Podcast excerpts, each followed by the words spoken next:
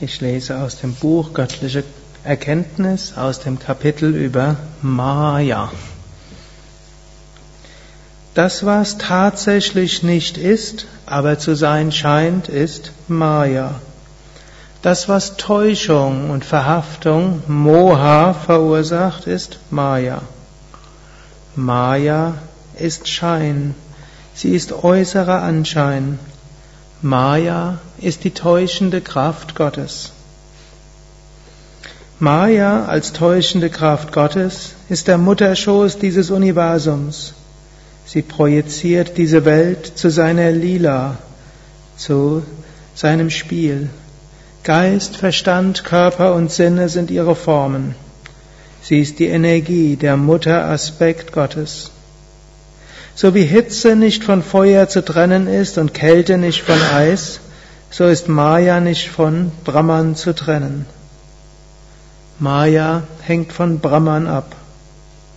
Maya hat zahllose Möglichkeiten.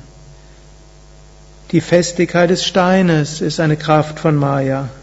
Die Flüssigkeit wie Wasser ist eine Kraft von Maya. Feuer, die Brennkraft von Maya. Luft, die bewegende Kraft von Maya, Äther, die Leere, die Raumkraft von Maya.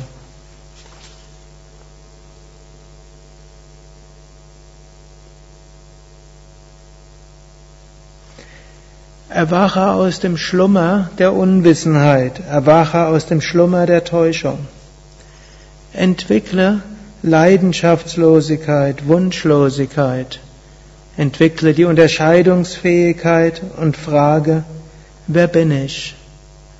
Befreie dich so aus den Fängen der Maya. Du wirst die ewige Wonne Brahmans erfahren. Halte durch. Mache weiter. Schreite mutig voran.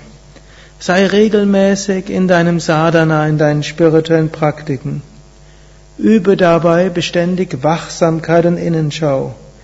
Bete, wiederhole dein Mantra, verehre Gott und meditiere. So wirst du die Maya überwinden, du wirst die Gnade Gottes erfahren.